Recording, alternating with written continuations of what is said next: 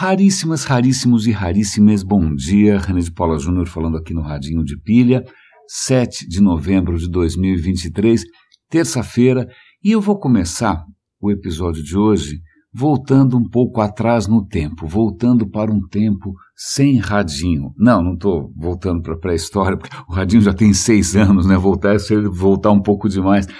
Não, estou voltando simplesmente para a semana do meu aniversário, em que nós, eu, eu me permiti, nós nos permitimos né, uma pequena escapadela. Nós demos uma escapada até Buenos Aires, fazia muito tempo que a gente não ia para lá.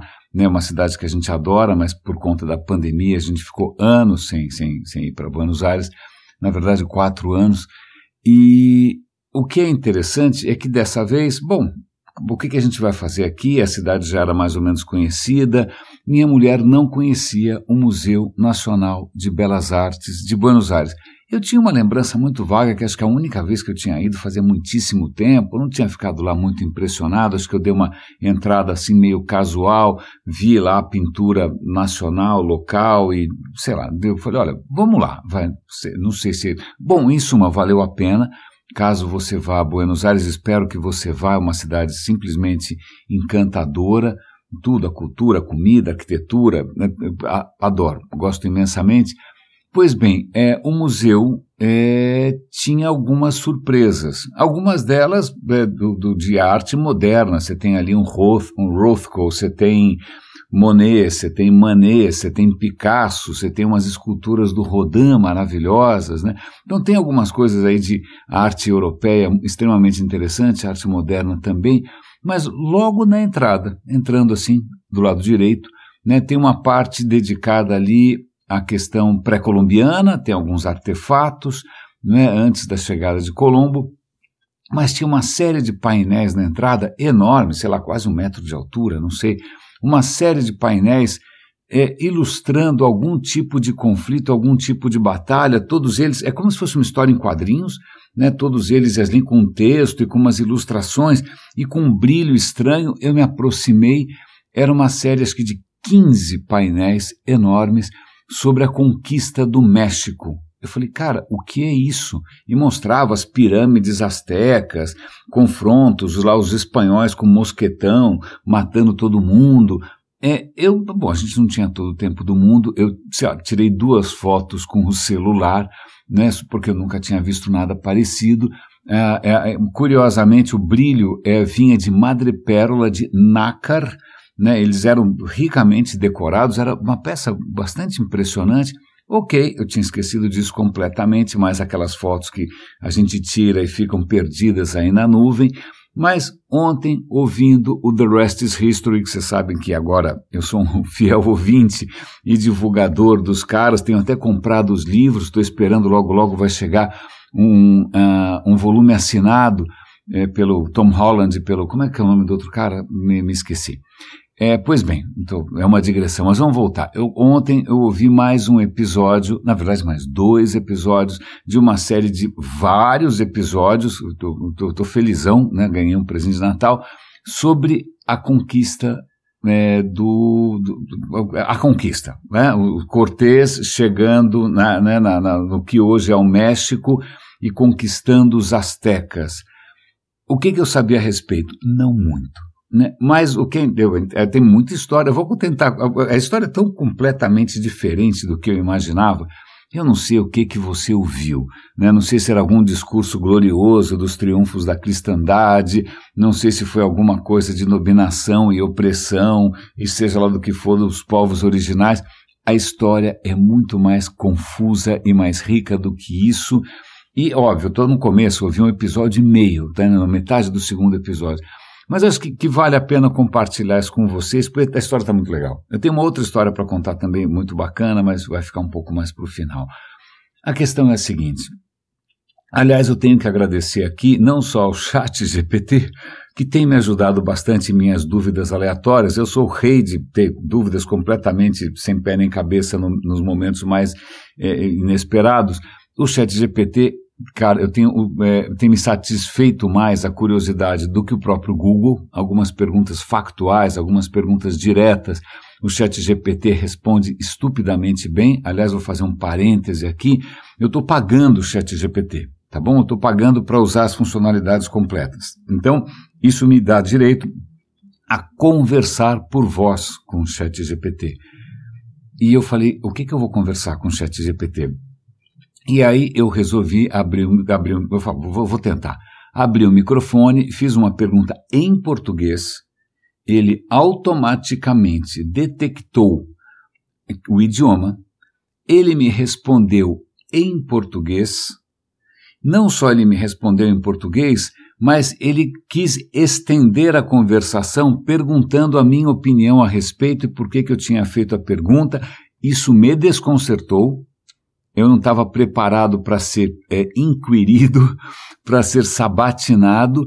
Aí eu dei uma resposta qualquer e ele respondeu novamente. Eu parei. Uma hora eu parei, simplesmente porque eu estava desconcertado. Eu falei, eu estou conversando com o que parece ser uma pessoa e não é uma pessoa. Aliás, adoraria ter pessoas tão inteligentes assim para conversar o tempo todo. Felizmente eu tenho um bom círculo de amigos, mas é, digamos que isso está se tornando cada vez mais raríssimo, por que não? E eu parei simplesmente por pânico. Eu falei, eu não sei o que está acontecendo aqui, isso é muito perturbador. Então, caso você já tenha feito é, esse experimento, ou caso você não tenha feito ainda, faça é muito desconcertante. Mas vamos voltar. O Chat GPT tem me ajudado bastante e hoje eu recorri à versão um pouquinho mais domesticada, um pouquinho mais bem comportada, um pouquinho mais, inclusive, talvez do ponto de vista de educação mais didática, que é o Bing Chat. Bing Chat é grátis, aí você pode instalar no seu celular, você pode usar no seu Windows, caso você tenha PC, tá lá, maravilhoso. Então, o que acontece, eu perguntei hoje para o Bing Chat algumas questões e ele me respondeu para reavivar a minha memória. Estou felizão. Então, tenho que dar crédito aqui ao Bing Chat. Aliás, a, a vantagem do Bing Chat com relação ao Chat GPT é que ele dá é, links para você aprofundar sua pesquisa, né? links que inclusive são as fontes daquilo que ele acabou de dizer. O chat GPT não faz nada disso. Ah, você pergunta, ele responde e vai saber de onde ele tirou. Então, se você quiser usar num trabalho seja, profissional ou mesmo escolar, o Bing Chat é mais recomendável, porque pelo menos você consegue é, justificar da onde saiu aquela afirmação, de onde saiu aquela informação. Mas vamos, vamos lá. Agora, de manhã, só para tentar dar um pouco de contexto, eu perguntei para um dos dois, já não lembro quem, é, como era mesmo o nome do rei espanhol que é, expulsou os judeus da Espanha? Essa foi a pergunta.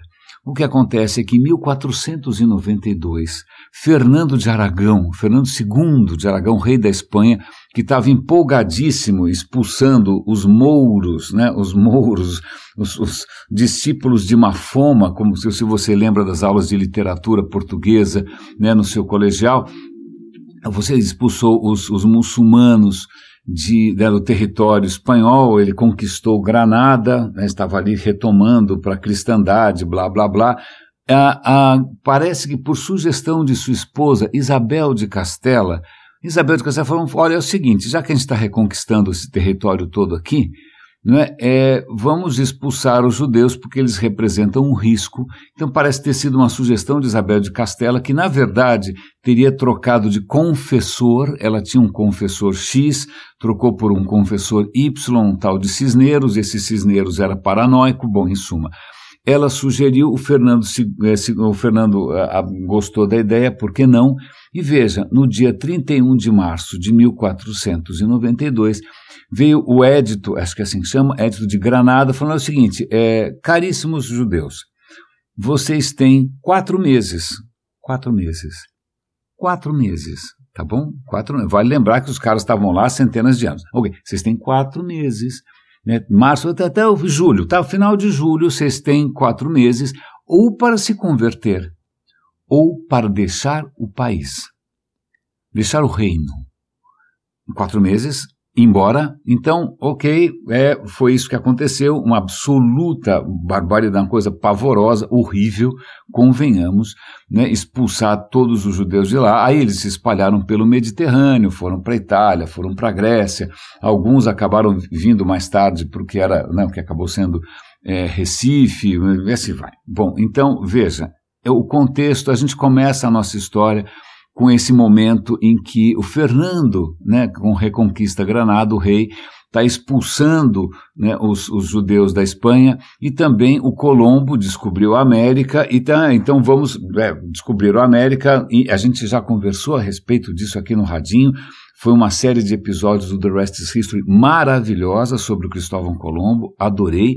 Cristóvão Colombo, no começo, ele tem um monopólio de exploração daquilo que ele descobriu, né? mas esse monopólio um dia cai. O, o, o Cristóvão Colombo era um absoluto alucinado, um monte de trapalhada, ele não cumpriu o que prometia, o cara estava alucinando, achando que ele estava numa missão de Deus e que ele estava a caminho da China ou da Índia, não estava China patavina nenhuma, ele tinha descoberto umas ilhas no Caribe, olha lá, né? o cara nem sabia que tinha o Oceano Pacífico, né? tinha um outro oceano ainda para atravessar, Bom, chega uma hora que acho que o rei perde a paciência com o Colombo e fala: Meu, desculpa, você não tem mais um monopólio de patavina nenhuma, agora é temporada de caça. Quem quiser empreender, quem quiser ir lá, vai lá e vamos que vamos.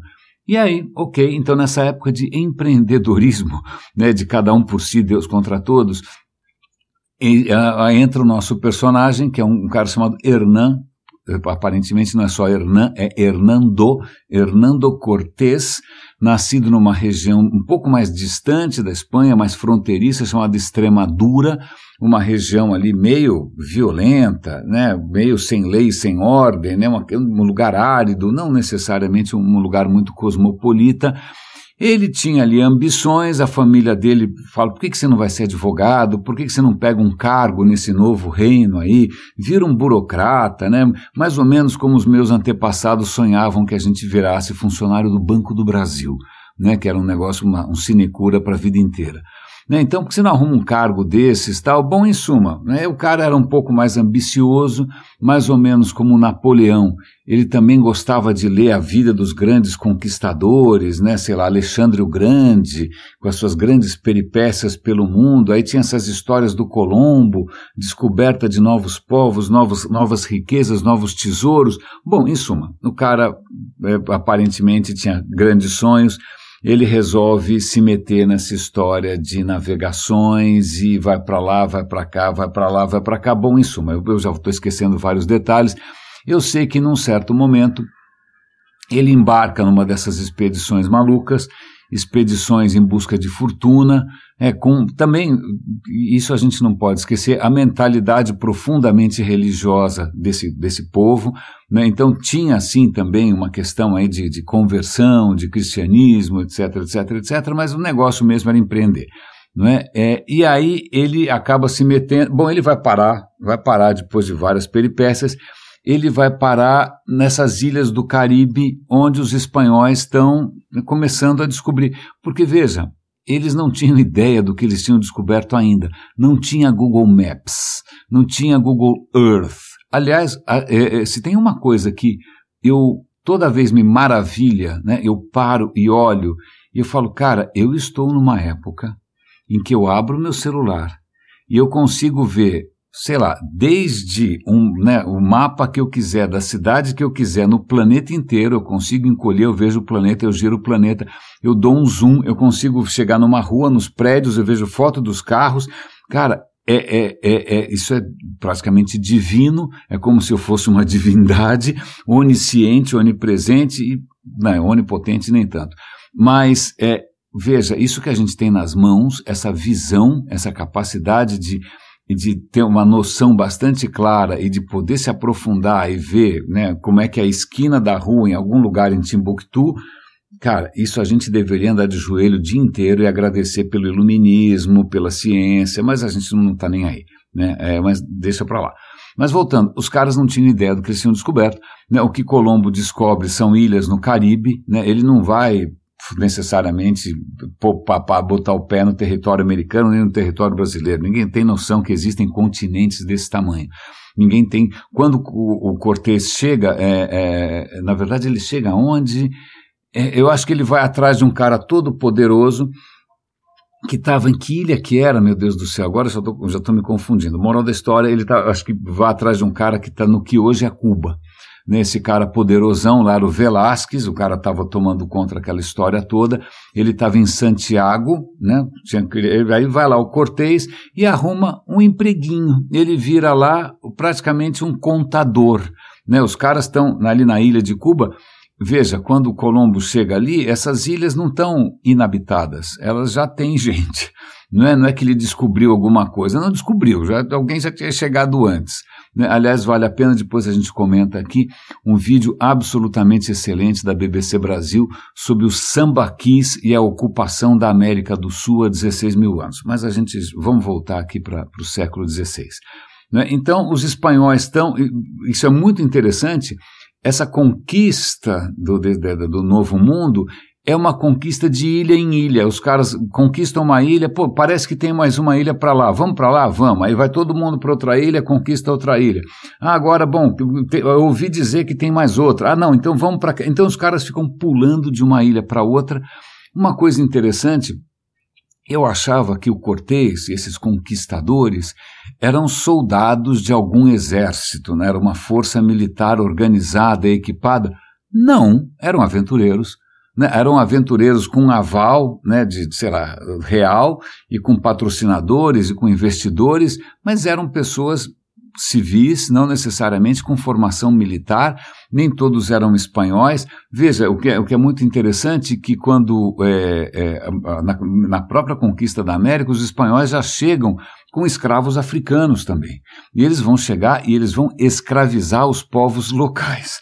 Então, quando Cortés chega ali em Cuba, o negócio dessa coisa de escravizar os outros está indo super bem, os caras estão ali felizes e contentes, né? e aí o que acontece é que num certo momento, né, eles ficam ali tentando muito timidamente, né, se espalhar pelas outras ilhas e ver, sem, imagina, sem ter ideia que tem um Brasilzão, que tem na América do Norte. Não, não sabem nada. Não sabem que tem o um México, não sabem que tem nada, Panamá, nada, nada. Bom, em suma, em algum momento, alguém se aventura um pouco mais e vai, olha, eu ouvi dizer que se você for um pouquinho mais lá para o oeste, né, vai lá, continua indo para o oeste, tem uma outras, eh, tem umas histórias ali. Bom, em suma, algum desses caras vai, né, o Velásquez manda lá um sobrinho dele, entendeu? Enquanto isso, Cortez estava com um cargo bunda, um cargo absolutamente sem importância. Ele era um contador, ele era uma figura inexpressiva, ele era um funcionário burocrático de um grande senhor ali, que era o tal do Velásquez. O Velásquez manda o sobrinho, o sobrinho começa a pular de ilha em ilha, vai chegar na Isla de Mujeres, ilha, ilha, e começa a trombar com coisas que não é, estavam necessariamente no, no programa. Porque quando eles Colombo chega no Caribe, ele vai dar de cara com uma população chamada taína, né, que não é muito sofisticada, que eles, eles vão lá conquistar, os, se eu não me engano, é taíno, vocês me corrijam, por favor. Né, à medida que, de repente, o, o, esse sobrinho do Velázquez começa a ir lá mais para frente e pular de ilha em ilha, ele vai descobrir outras culturas, ele vai descobrir a cultura Totonac. E essa cultura Totonac ele já começa a ficar um pouco espantado porque tem uns templos um pouco maiores, tem sinais de sacrifício humano, o cara começa a achar muito esquisito, mas ele vai indo daqui, vai indo de lá tal. E aí ele acaba, alguém num certo momento mostra para ele ouro. E aí o espanhol pirou, falou: "Cara, esse negócio tá melhor que a encomenda. Eu não só estou descobrindo aqui sinais de um povo um pouco mais sofisticado, né, um pouquinho mais estruturado, mas cara, ouro, ouro é isso que o rei quer, é isso que a gente quer. Né? E, e aí o que acontece? Ele volta, ele continua explorando um pouco por ali, é, ele ouve dizer que existe, ah, você quer ouro? Ah, não seja por isso, não, a gente tem um pouco de ouro, mas quem realmente tem ouro é um povo que fica muito mais para lá, se você for muito mais para lá, tem cidade, tem templo, tem lei, tem ordem, tem estrutura, tem estado, né? é efetivamente um, um reino, né? e os caras como assim um reino? Né? A gente até agora só encontrou tribos, né? Aí o moral da história, ele acaba volta, manda um cara de volta lá, manda volta lá para falar com o Velasquez e fala: ó, Velasquez, seguinte, aparentemente não é só isso que a gente está vendo por aqui, tem mais coisa por lá e aparentemente os caras estão um pouco mais organizados. E o que é mais legal ainda, os caras têm ouro. Velasquez fica felicíssimo e aí duas opções, né? É, bom, é melhor, antes de mais nada, como essa é uma época de aventureiros, Se ele demorar demais, algum outro espanhol ou alguma outra nacionalidade vai chegar lá primeiro. Porque aí já é uma corrida maluca. Aí é salve-se quem puder. Ele falou: meu, eu não posso deixar alguém fincar a bandeira antes de mim. Né? Eu tenho que tomar conta dessa história. Mas aí ele pensa: bom, se eu for pessoalmente e deixar aqui a ilha de Cuba dando bobeira, alguém vai pegar o meu lugar.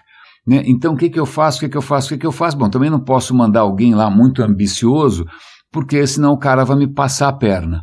Eu vou mandar alguém, alguém pacato, alguém inofensivo. Eu vou mandar um bundão, né, em, em suma. Ele olha para o Cortez, que era um burocrata, aparentemente um cara ali meio frustrado, meio mulherengo, já tinha se metido em várias aventuras, tal, tinha tido que casar à força porque desonrou uma moça, tal. Bom, pega esse cara aqui, vai lá você, tá bom? Ah, mas eu nunca comandei nada, eu não tenho nenhuma experiência militar. Não, vai lá você, tal. Bom, em suma, ele vai com vários navios, mais ou menos 500, perdão, 500 homens, e, curiosamente, é, o Velasquez começa a se preocupar, antes mesmo do cara sair, de falar: será que eu escolhi o cara certo? Será que esse cara vai me passar a perna? Será que esse cara é tão bundão quanto eu imaginava? E aí o Cortez, que acho que tinha sempre teve sonhos de grandeza, que devia estar meio frustrado de estar com um cargo ali meio burocrático, no meio do nada, né, cheio de povos originais em volta, uma, uma vida desconfortável. O cara pira o cabeção, já compra um manto de veludo negro, já compra um chapéu com penacho e já sai desfilando. Eu mando nessa bagaça, eu mando nos navios. O Velasquez fala: peraí, peraí, peraí, peraí, peraí acho melhor mandar outro cara, não vai você não. E aí tem uma dessas cenas de, aparentemente, uma dessas cenas de Hollywood, né? O Velasquez fala, meu, acho melhor, vamos abortar essa história toda, vamos correndo lá para o porto. Na hora que ele chega no porto, navios já estão indo embora e o Cortez, tchau, tchau, né? Tarde demais, perdeu o Playboy. Bom, Cortez vai com outro bando de aventureiros e tem de tudo. Vai ter, sei lá o que, vai ter ferreiro, vai ter açougueiro. De novo, não é uma força de conquista, não é uma força organizada de soldados. Né? É, eles estão levando cavalos, cavalos assustam imensamente os povos originais. Vale lembrar que os, os, os povos pré-colombianos não tinham nada parecido com o cavalo. Né? Todos os relatos de encontros desses povos com cavalos é de pavor, nunca viram uma coisa dessas. Né? É, os, os espanhóis estavam levando canhões, canhões que não eram tão efetivos assim, porque servia para assustar né? Porque, sei lá, canhão você não consegue mirar, faz um barulho danado tal. Mesmo os mosquetões, né? Como é, os bacamartes, ou seja que for, seja a arma de fogo que for que eles tinham, né? Estavam levando, também é ok, você dá um tiro, mas é, o que realmente acho que fez diferença foram as espadas. Vale lembrar né, esses caras estavam armados com o que na época era o clímax da, das armas de defesa e ataque, que eram as espadas de Toledo. As espadas de Toledo. Eu espero que você tenha a oportunidade de visitar Toledo. Aliás, logo, logo, eu acho que é bom a gente falar de Toledo e também da expulsão dos judeus, porque eu tenho uma história interessante para contar. Eu vou contar agora, senão vou acabar me esquecendo, tá bom? Seguinte, Toledo. Andaluzia, na Espanha. Toledo é um. Fica, eu, ok, é uma cidade medieval, né? é a cidade que está na história do Don Quixote. Aliás, tem uma, uma linda estátua do Don Quixote ali em Toledo. Você pode visitar. Nós estávamos aqui em Madrid, pegamos um ônibus, fomos até ali Toledo, passamos o dia, não chegamos a dormir ali, né? só passamos o dia, um calor simplesmente é, africano. Pois bem, Toledo, é, que foi é, é extremamente interessante isso, porque durante a ocupação né, a ocupação islâmica ali da região, Toledo foi muito importante, e o que acontece, os árabes, os árabes, os moros, trouxeram essa, essa expertise no manuseio do metal. Né, quando você fala uma lâmina de damasco, né? Não é que ela é feita de um pêssego seco, mas a lâmina de Damasco, é, Damasco, na verdade, não fabricava as lâminas. Damasco, ali, que hoje é a Síria, né? ela, ela é, era um centro de, de, onde você comprava, onde, de importação e de comércio dessas lâminas que eram produzidas no mundo islâmico, né? e também na Índia tal. Mas, em suma, tinha toda uma expertise árabe na fabricação de, de lâminas e Toledo vira um centro de produção de espadas extraordinárias. E isso acaba sendo conquistado pelos espanhóis. Então, se você for visitar Toledo, vai ter uma loja, um monte de loja de turista, um monte de armadilha de pega turista, pega trouxa, vendendo réplicas made in China, né, espadas que já não são mais feitas ali. Aliás, vou fazer um pequeno parênteses. Eu vou tentar dar o link para vocês, o que é uma excelente oportunidade de contar que agora o Radinho tem um canal no WhatsApp, tem um canal no Telegram, tem um site radinhodepilha.com, onde eu coloco todos os links, onde vocês podem fazer busca, inclusive. Eu vou dar um link para um vídeo que eu fiz, caseiro, claro, do que, na época que eu visitei, era a última é, oficina de produção de espadas em Toledo. Né? Eu já esqueci o nome da cutelaria, logo, logo eu me lembro, mas eu vou dar o link para quem quiser. Eu fui até lá, entrei, vi lá os caras fazendo as espadas, comprei um, né, uma, uma, um punhal, etc e tal. Eu acho que ela fechou. Eu acho que ela fechou, acho que ela não existe mais. Né? Não existe mais, o que é um pouco triste. Né? O que é um pouco triste. Mas, de qualquer maneira, Toledo era um centro de produção e Toledo tinha uma, uma questão muito interessante, que a cidade estava dividida em, é, conforme as religiões. Então você tinha uma região cristã de Toledo, você tinha uma, obviamente uma região mora, morisca, e você tinha uma área da cidade que era o bairro judaico. E isso é uma parte extremamente interessante da visita. Tem uma sinagoga linda para você visitar, magnífica. Né? Você visita ou anda pelo bairro judaico, você na, na, nas calçadas, na calçada não, é na calçada, tem ali umas cerâmicas com, com, com coisas em hebraico. A comunidade judaica estava muito bem estabelecida ali, óbvio, até o, o xarope desse carola, desse Fernando, botar todo mundo para correr. E eu estou lembrando dessa história porque logo depois dessa viagem, ok, bacana, Toledo, fotos, magnífico, voltamos tal. Algum tempo depois, a gente viajou para Curaçao, Curaçao também no Caribe. Né? Curaçao tem uma das, se eu não me engano, a primeira sinagoga, ou talvez a, a, a mais antiga sinagoga ela disputa isso com Recife, mas tem alguma disputa aí para ver quem tem a sinagoga mais antiga em funcionamento. Ela tem uma sinagoga do século, sei lá o que, 16. Né? E a gente foi visitar essa sinagoga em Curaçao. E nessa sinagoga, extremamente interessante, com o chão de areia, tem uma questão simbólica aí, por que o chão tem areia, mas tem um museu do lado, um museu que infelizmente não permitia fotos, porque eu adoraria mostrar essa foto para vocês.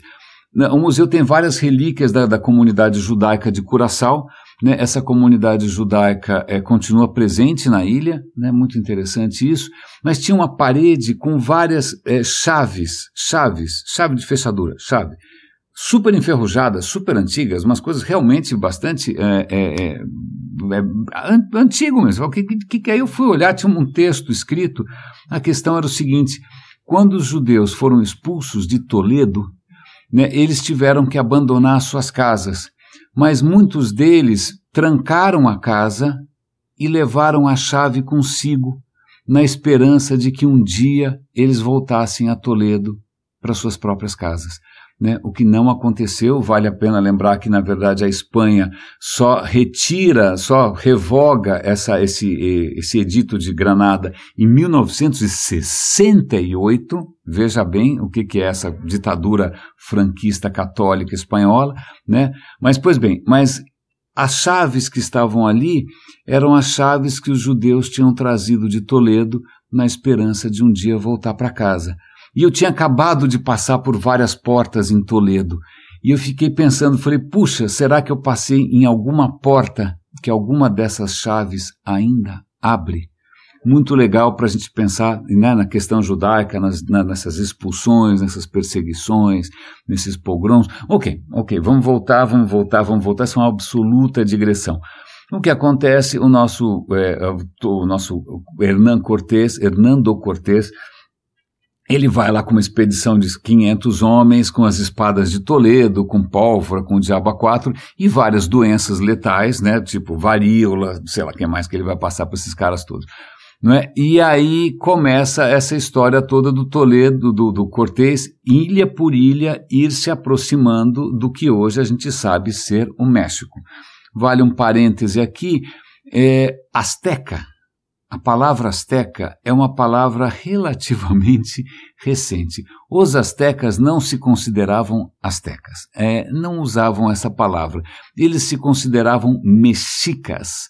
Mexicas era o povo mexica, daí que vem o nome México. Mas aí, para não confundir mexica com mexicano e asteca espanhol, vamos chamar esses caras de astecas e a gente vai continuar chamando de astecas aqui só para facilitar a história. Né? Os astecas já, já eram um império, um império bastante truculento, né? um império na base de conquista, escravidão, inclusive. Né? Os astecas, esses povos viviam se escravizando uns aos outros, é uma história de louco. Né? A gente fica achando que escravidão é um monopólio da, dos brancos europeus. Não, não, não, não, não, não. Então lá vai o Cortês, certo? Certo. E o Cortês vai chegando, e quando ele chega lá, conhece os Totonaques e vai tentar entender essa história, da onde está vindo esse ouro, o cara fala: Não, mas olha, você não é o primeiro homem branco que aparece por aqui. Ele fala assim: Como assim? Como assim? Outro. Pelo amor de Deus, não brinca que alguém aqui já fincou uma bandeira.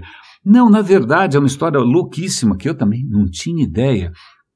É, é, em suma, vai aparecer um personagem que, se eu não me engano, chama Aguilar, que era um missionário espanhol que tinha ido para a ilha da Jamaica. Esses caras estão se espalhando pelas ilhas todas. Ele sofre um naufrágio, né? Esse, aí os sobreviventes mal e mal vão parar ali numa ilha dessas ilhas ali do Caribe, onde tem os, os, os onde na, na, época era dominada pelos maias, por um povo, por um povo maia mas um povo que praticava o canibalismo. Alguma dessas etnias praticavam o canibalismo, ainda mais de estrangeiros. Né? Então, vários dos sobreviventes são devorados, esse cara escapa, dá no pinote, ele acaba sendo absorvido, é, é, é, é, acaba encontrando uma outra tribo maia, que felizmente não era canibal. Bom, moral da história, esse cara já estava lá. Eram dois, na verdade. Um, esse Aguilar fica fugindo, e pelo amor de Deus, quero sair daqui.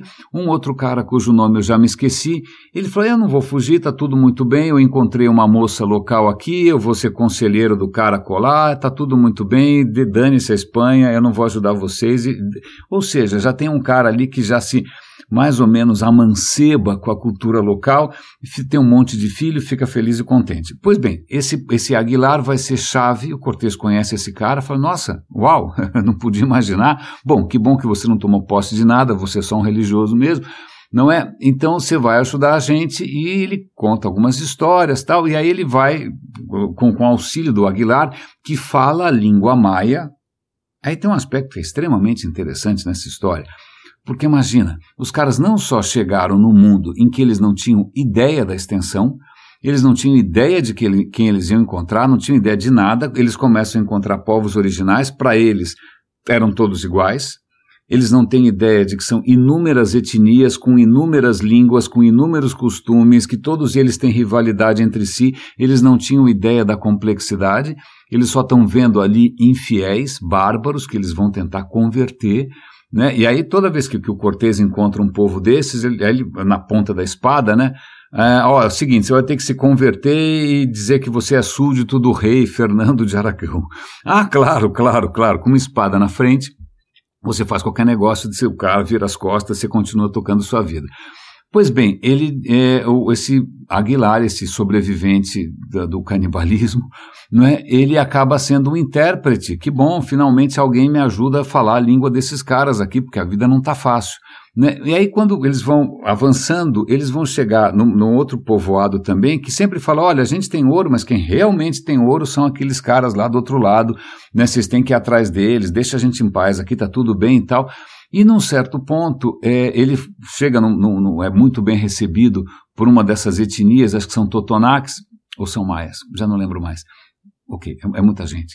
E aí o cara falou: Olha, você vai para lá, então tá bom, ó, eu vou te dar comida e vou também te dar uma, umas, uns escravos aqui, umas mocinhas, vocês gostam de mocinhas, leva essas mocinhas aqui. E aí entra em cena uma personagem que vai ser chave na conquista da América, chamada Malinche. Malinche, ela vai ser obviamente batizada, ah, obviamente de maneira voluntária, claro, vai ganhar um nome espanhol, vai virar Dona Marina, né? A Dona Marina, a Malinche, é, era, olha que interessante, eles deram a Malinche, a Malinche pro, pro Cortês levar, ó, fica aí e tal, no fim ele acaba se engraçando, vira amante dele e tal, mas é, o que acontece é que você já tinha tráfico de escravizados é, entre as tribos, já tinha lugares famosos por você poder negociar, pegar, comprar, etc. e tal, povos escravizados. Então, a Malinte tinha sido originalmente escravizadas, escravizada pelos astecas e tinha sido vendida para esse outro povo aí. Então, veja, ela era uma escrava, uma escravizada, que tinha sido escravizada, capturada, vai saber o que mais, pelos astecas, era uma adolescente. Quando Cortés ganha essa moça de presente, ele não ganhou só uma escrava sexual, né? Ele ganhou também uma intérprete, porque essa moça tinha um talento excepcional para línguas. Ela falava Nahuatl, que é a língua né, dos astecas, ela aprendeu maia e ela aprendeu muito rapidamente espanhol. Então, de uma hora para outra, né, ele, opa, que legal, porque né, eu não tenho só mais um padre magrelo aqui que mal e mal entende o que está acontecendo. Não, eu tenho uma nativa, ela tem ideia de todos os costumes, ela sabe o que, que é certo, o que, que é errado, quem odeia quem, quem não odeia quem, quais são os deuses, como é que eu tenho que me comportar. Ela vai servir de intérprete entre os idiomas e ela que vai abrir as portas para mim, para esse novo mundo. Isso é muito interessante porque, veja, eles, o, o tempo todo o pessoal do The Rest is History está fazendo analogias com, sei lá, ficção científica, Star Trek. Quando você assiste Star Trek, ou mesmo Star Wars, toda vez que você chega num outro planeta, Bom, primeiro todo mundo tem duas pernas, dois braços. Né? Parece que o Darwin, né, a evolução cósmica parece que não tem muita imaginação ou então é para economizar no orçamento. E, segundo lugar, todos falam a mesma língua e todos têm conceitos mais ou menos parecidos, né? Às vezes tem uma diferença ou outra, mas não é nada muito gritante. Mas, cara, não foi isso que aconteceu com a conquista da América.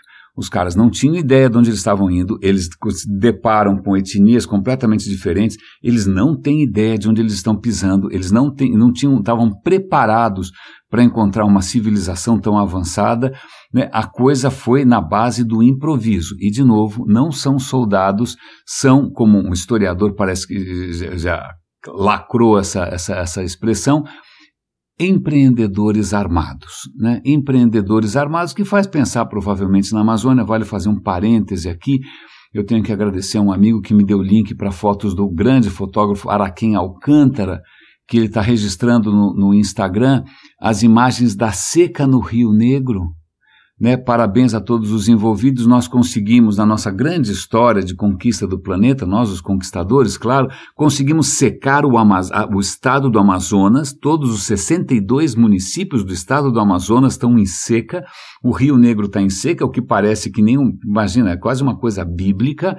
Foi isso que nós conseguimos. Eu vou dar um link para vocês, caso vocês não tenham visto. Manaus, que eu não conheço, que eu sempre imaginei como o lugar mais úmido do planeta Terra, né, tendo uma tempestade de areia com ventos de 70 km por hora, coisa que eu imaginei que só acontecesse no Saara. Né? Então veja, tempestade de areia em Manaus, Rio Negro seco, vamos bem, foi isso que a gente conseguiu fazer. Eu não lembro por que, que eu lembrei dessa história, mas vamos voltar um pouco mais de novo para a questão da, do, do Cortez, é lógico, é só o começo da história. Ele nem chegou ainda né, na, na, em Tenochtitlan, que é a grande capital tal. Mas eu estou achando Bárbara é, essa o que eu não tinha ideia. Eu sempre achei que fosse uma coisa organizada, que eles tivessem. Não, era um bando de aventureiro. Era um bando de aventureiro querendo fazer dinheiro e faz, né, ter uma vida legal e as, se, se desse, né, cumprir o que o rei esperava e olha lá, e o rei frustrado, o rei na verdade que é ouro, mas acima de tudo, não é? E os caras pulando de ilha em ilha e, e essas coisas são completamente casuais, completamente ao acaso e muita, muita crueldade. Então tem um episódio aqui que pode ser lendário, mas não faz mal, que num certo momento aquele Velázquez, que era o todo poderoso lá em Santiago de Cuba, o cara ele está atrás de um líder rebelde Totonac, Totonac está tá, ok, uma das etnias, né? E aí ele consegue localizar esse cara vai ser condenado à morte por né, rebelião, motim, seja o que for, insurreição, né? E aí o cara o, o, chega um religioso espanhol e falou, olha, cara, é o seguinte, a gente vai matar você, é, por favor se converta, né? Por favor se deixe batizar, se converta ao cristianismo para salvar a sua alma. Ele falou, salvar a alma do quê? Que alma? Não estou entendendo. Não, porque se, se você se, se batizar, você ainda pode ir para o céu. Aí o, o, o, o nativo falou: é, o que, que tem no céu? Não, todo mundo quer bater. Falo, tem espanhol no céu? Eu falei, claro que tem espanhol no céu. Então foi, então não quero saber. Porque se eu for para algum lugar que tem um povo tão cruel, sanguinário, déspota e sem coração quanto vocês, por favor, o inferno está valendo. Então fica aí um registro extremamente interessante do que talvez alguns de nós aqui tenham aprendido como grande expansão da cristandade, ou conquista do não sei do que lá, ou que aqueles painéis nesse museu de Buenos Aires, que eu vou dar o link, né, tem um link eu, eu achei essas peças no Museu Nacional de Belas Artes de Buenos Aires, está ali descrevendo como essa grande saga do cristianismo sobre o paganismo e sobre povos bárbaros que merecem ser eliminados e destruídos. E, e aí eu vou dar, vou comentar, vou dar link também por uma reportagem bacana da BBC Brasil, muito boa, sobre o sambaquis. Eu não sabia nada. Eu sabia que sambaqui era algum tipo de sítio arqueológico na costa, mas eu não sabia detalhes. Ok. É, eu acho que eu não ia passar no Enem se eu prestasse. É, o que acontece eu não sabia, mas ok, a ocupação das Américas começa há mais ou menos 16 mil anos, é, né, várias etnias vão se espalhar. Bom, eu sei que surge um povo sobre o qual a gente sabe muito pouco, que a gente chama do povo dos sambaquis, a gente chama de sambaquis porque foi o que eles deixaram, os sambaquis são pilhas, de resíduos que podem ser conchas, podem ser ossos humanos, podem ser restos de comida, ah, pedras. Sambaquis são realmente uns morrinhos, assim. Esses, esses sambaquis, eles vão crescendo à medida que vai passando o tempo, né, a ocupação se prolonga, esses sambaquis vão crescendo, essas montanhas que tem desde tem eh, finalidades rituais, finalidades funerais, finalidades também, sei lá do que. Né? Tem sambaqui com 30 metros de altura, são 10 andares. Tem muitos sambaquis aparentemente na costa sul do Brasil, né? Santa Catarina, Rio Grande do Sul, mas eles vão, se, se você procurar, se você tiver olhos para ver, e se ninguém destruiu ainda, né? você vai encontrar pela costa inteira do Brasil. Eles resolveram pesquisar com auxílio da genética, né, porque tem restos humanos ali, tentando entender de onde saiu esse povo, se é um povo só, se é uma etnia só, né, e é, o grande mistério é por que, que eles desaparecem. Eles, a, a presença deles ali aparentemente é, evapora dois mil anos antes de Cristo. Né? É, depois disso, você vai encontrar outras etnias, como a etnia G, é, Guarani, Tupi, mas, seja lá quem for esses caras, eles realmente desaparecem há dois mil anos. Dois mil anos antes de Cristo, se eu não me engano, eu posso estar errando aqui. É extremamente interessante, é uma luta você explorar esses sambaquis, porque obviamente tem especulação imobiliária, ok. Mas os caras estão fazendo um levantamento genético para tentar entender as etnias. Muito legal, um belíssimo trabalho da BBC Brasil. E já que eu falei de genética aqui, eu tenho que comentar. Esse vai ser um episódio de radinho com, com, em cima de três ou quatro histórias, basicamente. Né? Vai ser um episódio bastante. Os links hoje vão ser poucos. Eu tenho comentado aqui com bastante admiração o trabalho de um rapazinho que tem um canal de biologia. Não estou brincando, chama Subanima. O rapaz é muito novinho, é irritante. É, eu me sinto particularmente frustrado. Eu nem sei, não é fácil. É, você fala, cara, eu estou com quase 60, estou com 59, esse rapaz já sabe tanto, é tão novo assim, que inveja, que ele quisera eu saber tanto quanto esse rapaz sabe na idade que ele tem. Eu estou aprendendo isso agora, eu sou 30 anos mais velho que esse cara. Bom, pois bem, o rapaz é ótimo e hoje eu acabei de assistir um episódio absolutamente fascinante sobre o nosso queixo. Queixo, queixo, essa protuberância nossa na mandíbula inferior. Eu não sei se você sabia, então prepare-se para finalmente descobrir alguma coisa que é um privilégio da espécie humana, que é um monopólio. Não, não é a razão, não, não é a consciência, aparentemente outros, tudo indica que outros animais também têm. Não é imaginação, vou dar um link aqui mostrando que ratos também têm imaginação, um experimento interessantíssimo. Ratos conseguem imaginar outros lugares. Eu posso também dar um vídeo extremamente interessante sobre uma aranha saltadeira que consegue mapear né, o seu ambiente em 3D, planejar e caçar de diversas maneiras. Bom, uma criatura que tem um centímetro. Bom, a gente não é tão especial assim, tem outras criaturas absolutamente fascinantes. Mas acontece que tem uma coisa que é a marca da espécie humana, que nos, nos distingue inclusive dos outros primatas. O que será? O queixo queixo, queixo, essa protuberância que você tem aqui, algumas, alguns maiores, outros menores tal. O queixo, a questão é para que serve o queixo? Por que, que a gente tem queixo se nenhuma outra espécie, nenhum outro mamífero tem queixo? Ok, ok.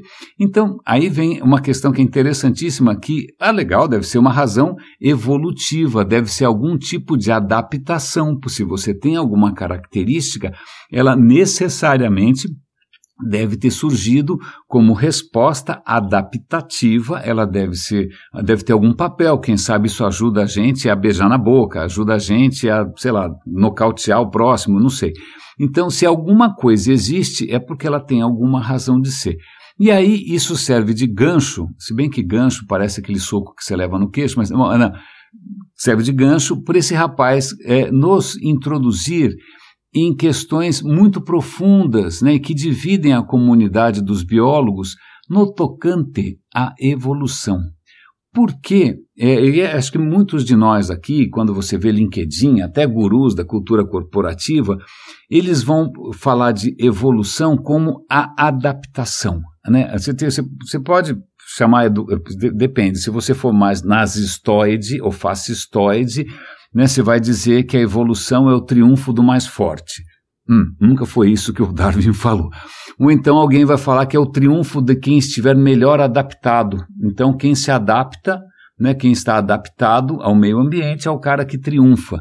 Então, é, então se a evolução, né, a, através de pequenas adaptações, vai criando a, a diversidade da vida, então qualquer característica deve ser fruto de alguma adaptação a alguma coisa.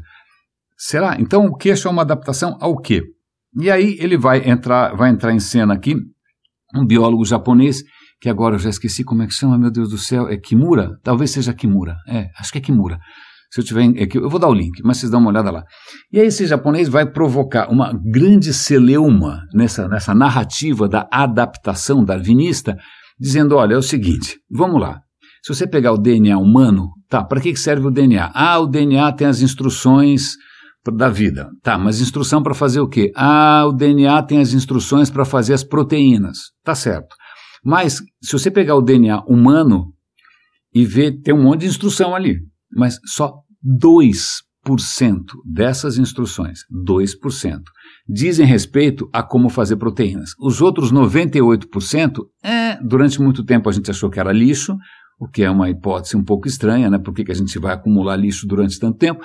Aí descobriram que não, tem outras funções regulatórias, tal. Então todo mundo se está apiando para tentar entender o que, que os outros 98% do nosso código fazem. Ok? Ok.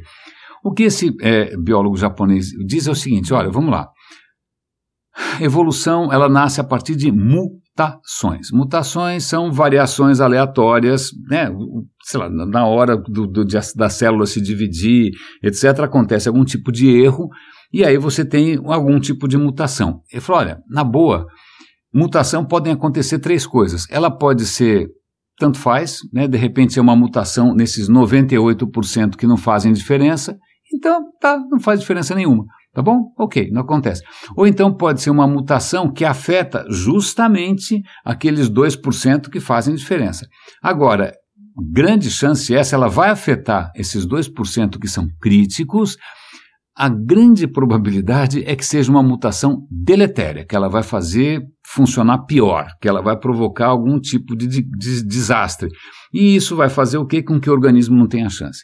E tem uma chance muito, muito, muito, muito pequena né, que essa mutação seja de alguma maneira positiva. Eu falei, então, olha, gente, na boa, esse papo de adaptação em cima das mutações aleatórias, algo me diz que é, cara, para uma mutação efetivamente ser positiva é tão raro que acho que grande parte da variação genética é meio que por acaso e meio não faz diferença nenhuma.